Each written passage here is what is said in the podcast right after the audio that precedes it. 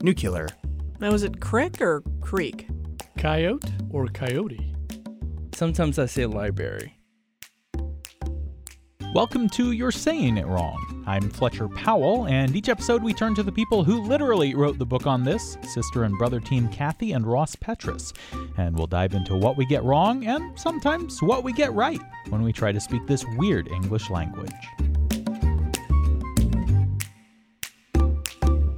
Hey Ross, uh, you're in Toronto. There's a lot going on uh, with the Raptors right now. Is it something that you also are completely excited about? Because I know your city's going nuts. Or if not, uh, have you been able to avoid it as much as possible? No, I'm actually a little bit sleepy today because I've last night's game ended at 11, but I was still sort of wired up, so it was hard to go to sleep.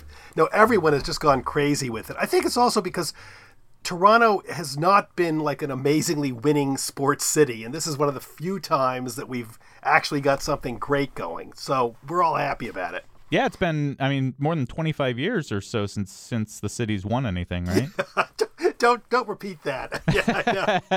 yeah, I'm not a big basketball fan, but uh, my wife is, and I, I got caught up in it. So yeah, yeah, that's cool. Well, around here we're we are rooting for the Raptors because uh, Fred VanVleet uh, played for Wichita State, and he's our local hero. So oh, that's great. So we share something then. Yeah. Well, let's hope four games. Let's let's hope in a couple of games we're won it though. So yep, yep, absolutely. Uh, Kathy, I guess all you've got is the Mariners. So no, we, we don't talk, talk about, about, the Mariners anymore. Yeah. I was at the game. We were my husband and I were at the game last uh, Friday, which was the one in the homestand they won. So oh, the crowd well, went nice. insane. It's like something really pathetic when you beat a lousy team and your the whole stadium was erupting in cheers. So, but I think that's the high point.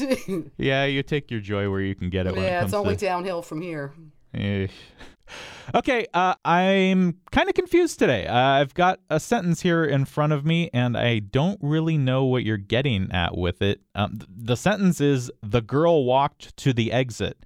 Uh, and, and that seems pretty basic to me. Um, what, what are you guys doing? we were trying to be clever. trying. The, the, the, the, the, and the, the, and the. So, oh, that's the key. So Fletcher, repeat repeat the sentence. Yeah, let me say it again. The girl walked to the exit. Precisely. One is the. I hear myself saying, yeah, I, I hear myself saying that word T H E two different ways. Right. Very good. You did. You said it the and you said it the. And this the whole topic this today is really going to be rules of English that we unconsciously know, but we don't know as a conscious rule. Yeah, it's rules you're not aware of, but you're following them. We know what to say and why to say it and why it's wrong and why it's right, but we don't know it as a formal rule. In many cases, we don't even really learn it as a rule. And to speak, to be really careful about it, it's not really a rule. Usually it's a way of doing something that we normally do. You're not going to get caught by grammar police if you if you do it wrongly. Well, there really is no. The key is, if I could interject, there really is no right or wrong given that. It's just that the, it's the way things sound. Like Ross said, it's it sounds right this way, and you don't know why it sounds right, but you automatically do it. Right. It's something. It's something that we do that maybe nobody ever told us to do, but but we do it this way anyway. Mm-hmm. So in this case, is it that um, I'm saying the before a word with a consonant and the before a word with a vowel? Generally, yes. That's the general rule. And of course, English always has exceptions as well, which we can get into. For example, I'm going to ask you now to say um, a person re- regarding an MBA.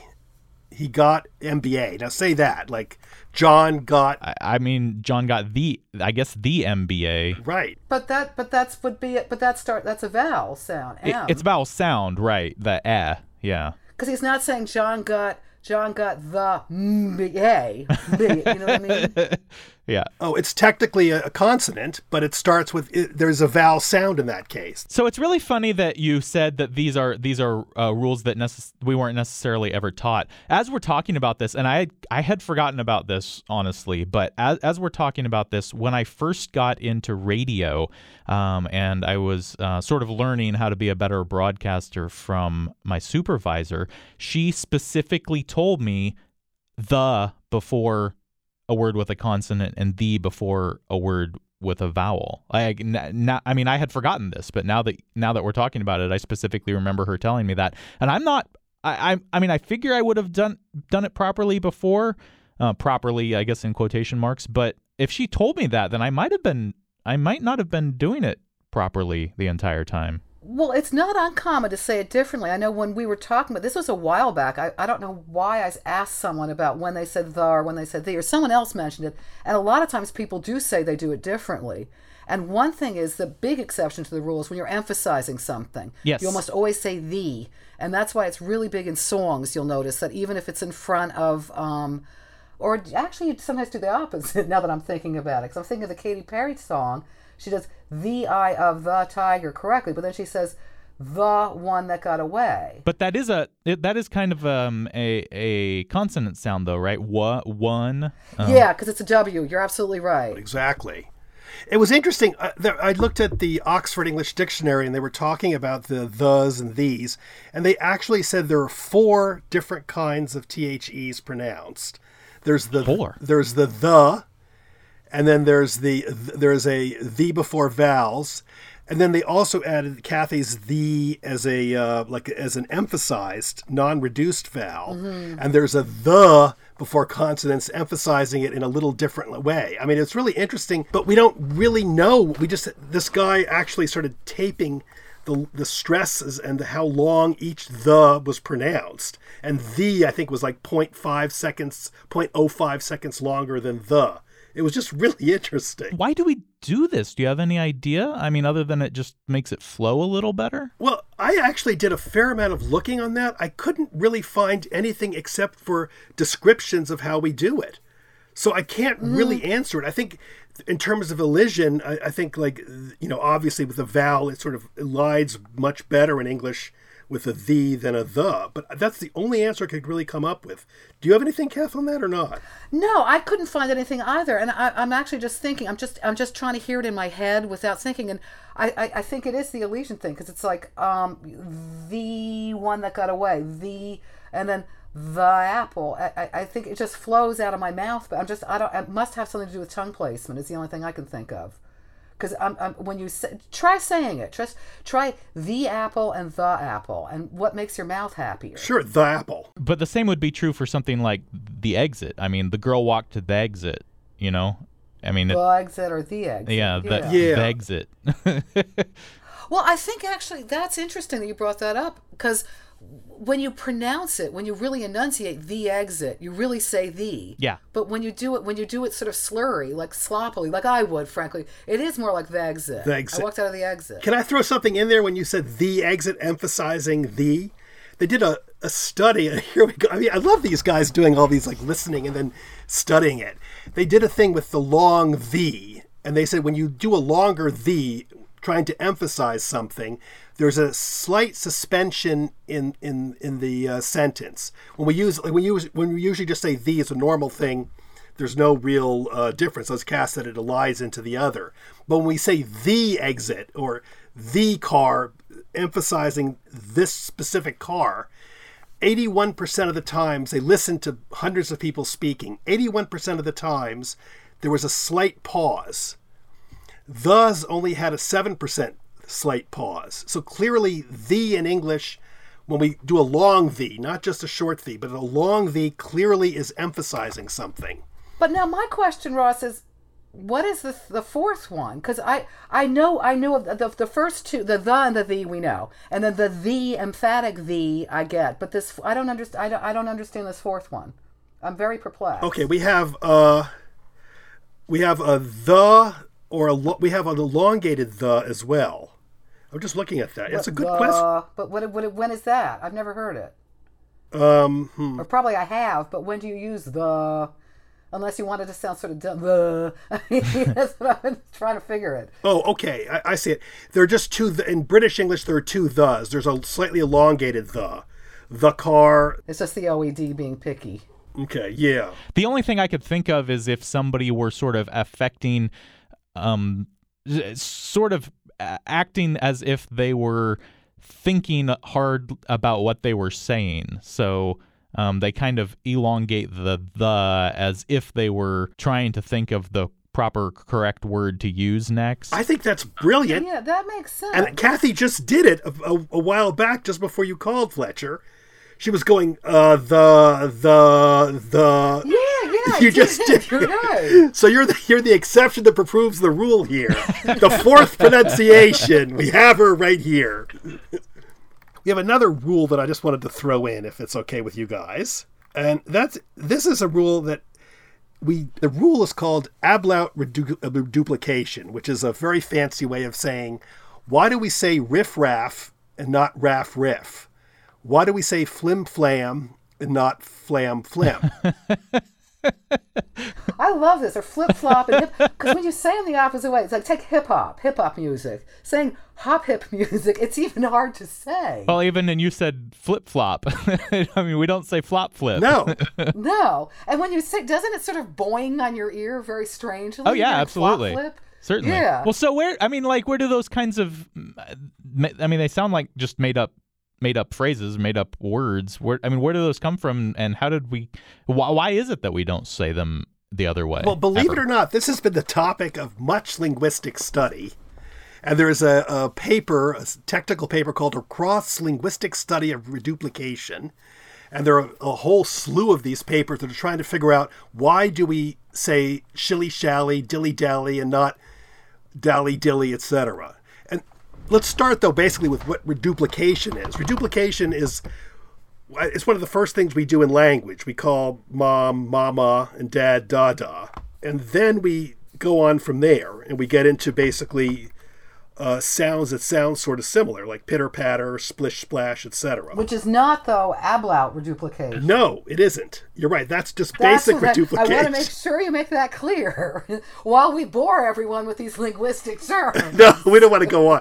But then the one thing is is- that was noticed, as Kathy just pointed out, was ablaut reduplication is when we have a reduplication, but the vowel in the middle changes, such as tick tock. And what you have, there's always a specific order of the vowels. It's I, A, then O. That's exactly what I was just wondering because I'm looking at all these examples, uh, uh, thinking about everything that you've said, and, and all of them seem to have an I in the first word. Uh huh.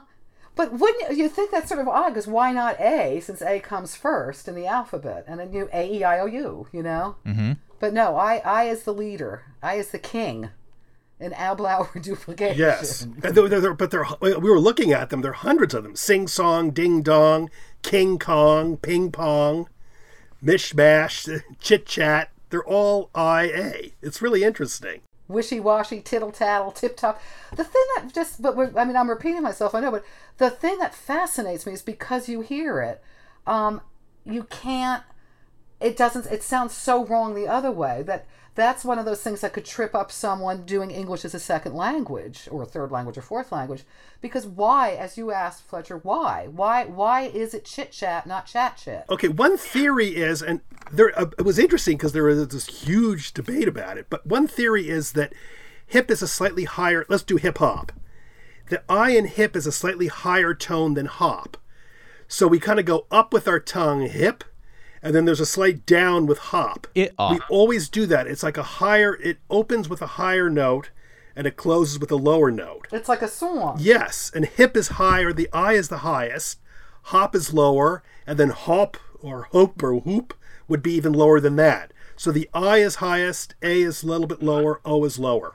That's one theory. It is interesting. I'm not 100% convinced though because if we if we say flim flam and we switch it around, we're probably going to say flam flim, right? We're going to still have that higher sound first. Flam flam? Flam flam, i- i- you're how Fletcher said it, the A is slightly higher, and that's really interesting because there were a bunch of uh, university at, Ber- at Berkeley. There were several people who say that's not exactly the reason why we do have that switch. The problem is it gets so technical. I have no really, it gets no one really has any idea why it happens. That's just one theory, but that's a good point, Fletcher. That said, we usually always do I A O. Yeah, that that part's really really interesting to me that there actually are specific sounds that have an order. Um, even if we don't know uh, sort of why it developed that way, uh, we that that rule, uh, such as it is, really kind of seems to be there and be pretty consistent. I was just going to throw one thing in. There's a town in Egypt that always stuck in my head because it's called Zagazig. And it always hit me because it was always like instinctively I always go zig a zag. It's and wrong. yeah, and it was on the train between Cairo and Alexandria, and I always go, no, it's zig a zag. it is a fascinating thing.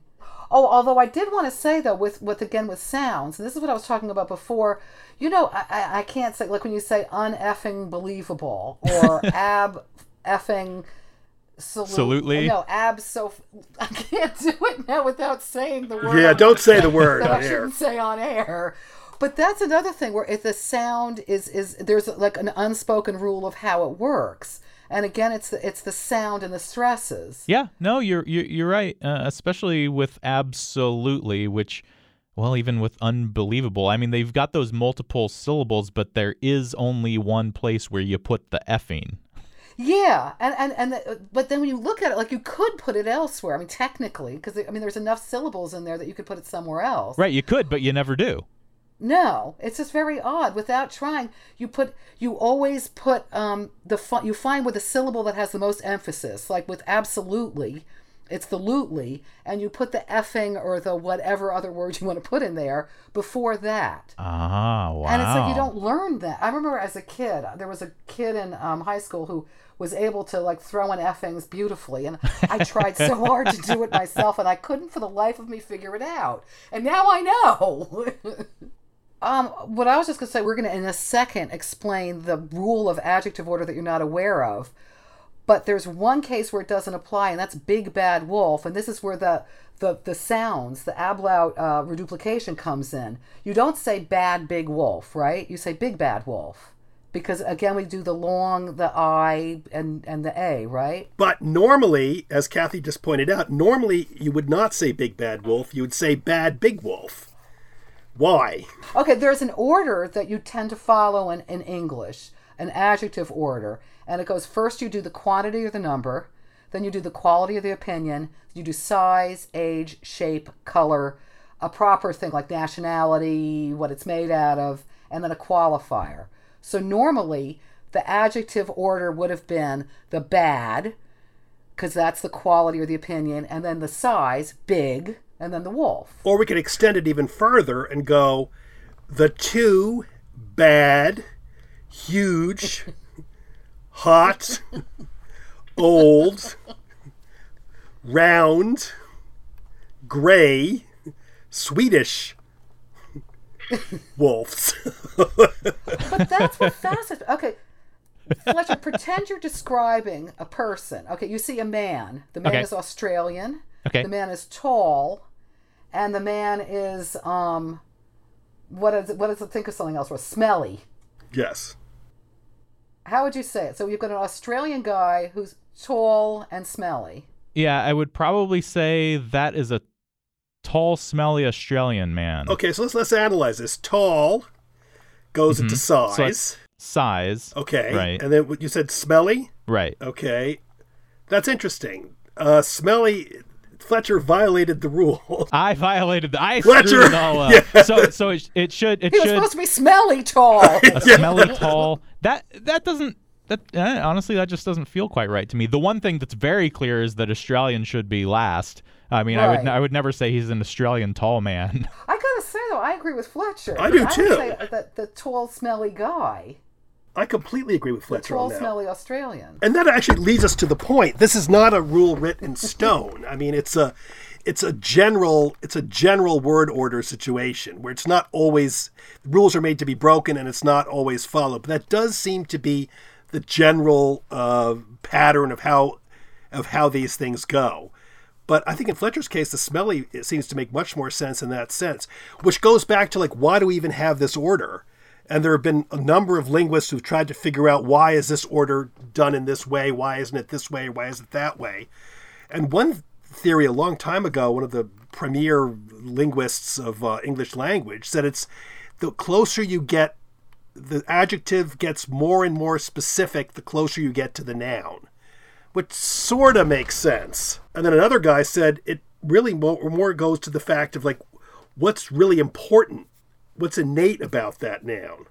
And I guess in some senses, smelly. is more important than tall. That's what I'm just thinking this over because smelly is so because technically it should be the smelly tall Australian. I'm I'm trying to figure out why that's wrong, even though because everybody says pretty much that even though this is not like cast in stone, almost everybody follows this order. And, and and there you know there's myriad examples and there's no question but this tall smelly Australian tall wants to come first Tall completely does. is it because it's one syllable But I'm wondering if it's that. But I'm also wondering though, in this case, like, uh, and there was another theory that like what's really important about the uh, adjective about the noun comes closest. And in this case, I think smelly is like a tall Australian sort of dull. A smelly Australian really hits me. So that's like Right. in this sense, it's more important about the Australian is the fact that he's smelly, not that he's tall. Yeah, there are plenty of tall Australians. Yeah. But now, see, the problem I'm having though. Now, okay, now what about a quiet, tall Australian? Tall, because technically it should be quiet, tall. But again, I want it to be tall, quiet Australian. I'm wondering if part of the issue is like the number if you added other adjectives because it's like the closer. The, okay, we're saying that the one closest to to the noun is the important one technically.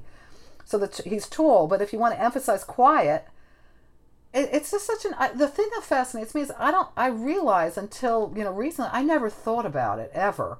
I mean, like it never occurred to me that more often than not I'm I'm I'm doing adjectives in a certain order. Usually, I'm not gonna I'm not gonna deny there's enough blurring as we've said. This is not hard and fast. But we do instinctively know it. There was a really interesting study in 1971. Two psycholinguists put words together and then they gave a test to people and they said, put these in an order, rank them in terms of acceptability. And most of them did exactly the same order or roughly the same order.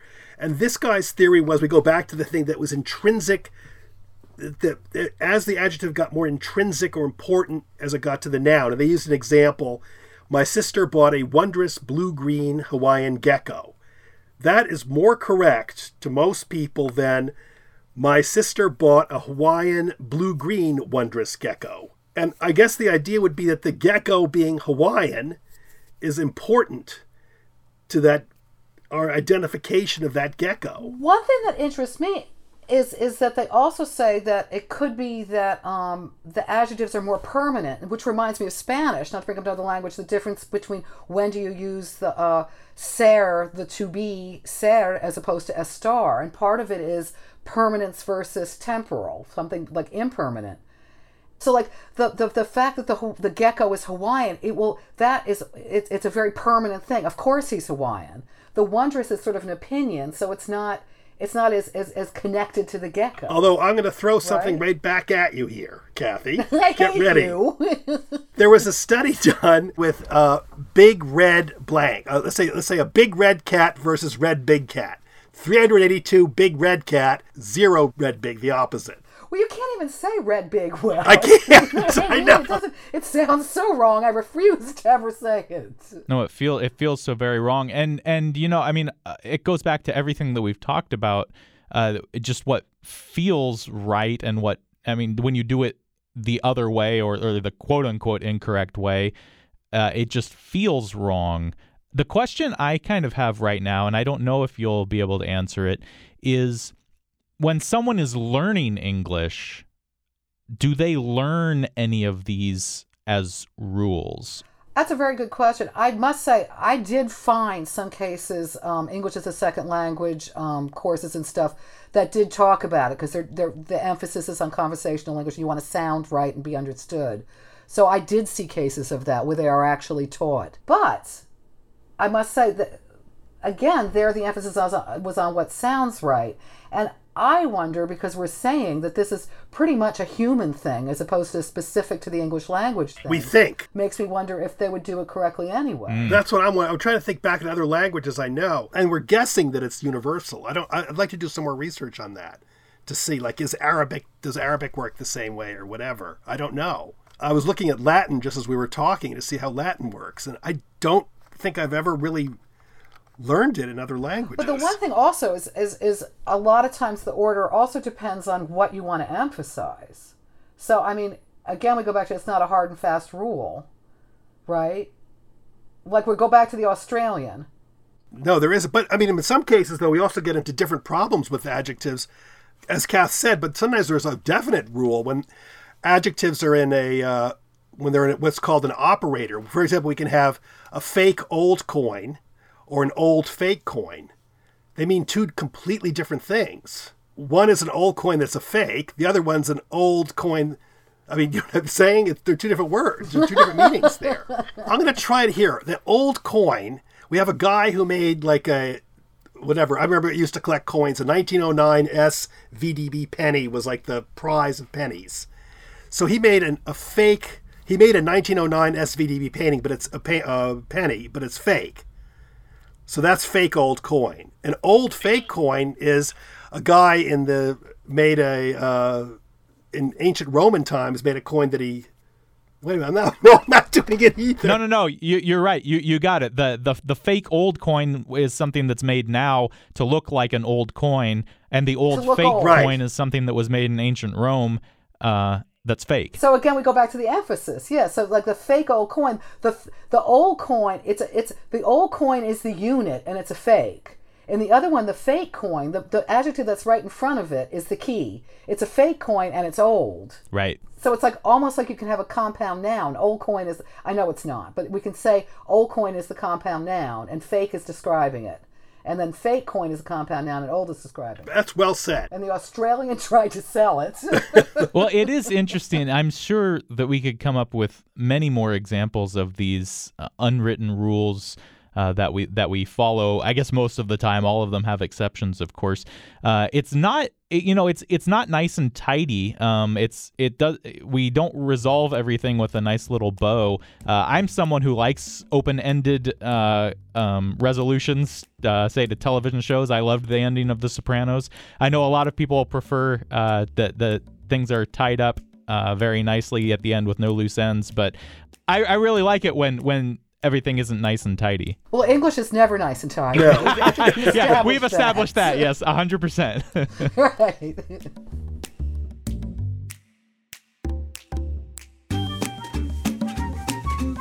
This episode of You're Saying It Wrong has been produced by me, Fletcher Powell, help from Beth Golay and Luann Stevens in the studios of KMUW in Wichita, Kansas. If you have a question for Kathy and Ross, you can tweet it at us. We're at YSIWPod or email me at powell at kmuw.org. And if you like what we're doing, leave us a rating or even a review at Apple Podcasts or wherever you're listening. The book, You're Saying It Wrong, was published by 10 Speed Press, and you can find that and Kathy and Ross Petras's newest book, That Doesn't Mean What You Think It Means, at your local independent bookstore. Kathy and Ross have written a lot more. They're always up to something. You can check out their other work through their website, kandrpetras.com. That's K A N D R P E T R A S.com. Thanks for joining us. We'll be back in two weeks. Oh, and one more thing, or kind of five more things, maybe? We talked, of course, about the versus the, and Ross brought up that there are apparently four different pronunciations depending on when they're used, and obviously we had trouble dealing with that fourth one.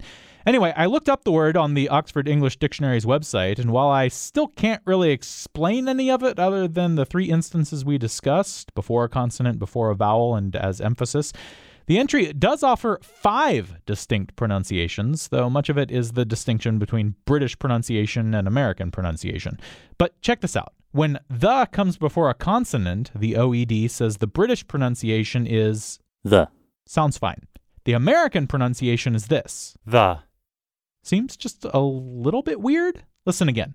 British, The. American. The. The. The. Almost a slight ah sound in the American one? I don't know, maybe. When it's said before a vowel, there's just a very, very subtle difference. Here's the British, The. and now the American. The. British, The. American. The. The. The. The. The. It's very slight, but the American one might have just a sliver of a longer E sound, and maybe just the hint of an S sound in there. Just a little wisp of one.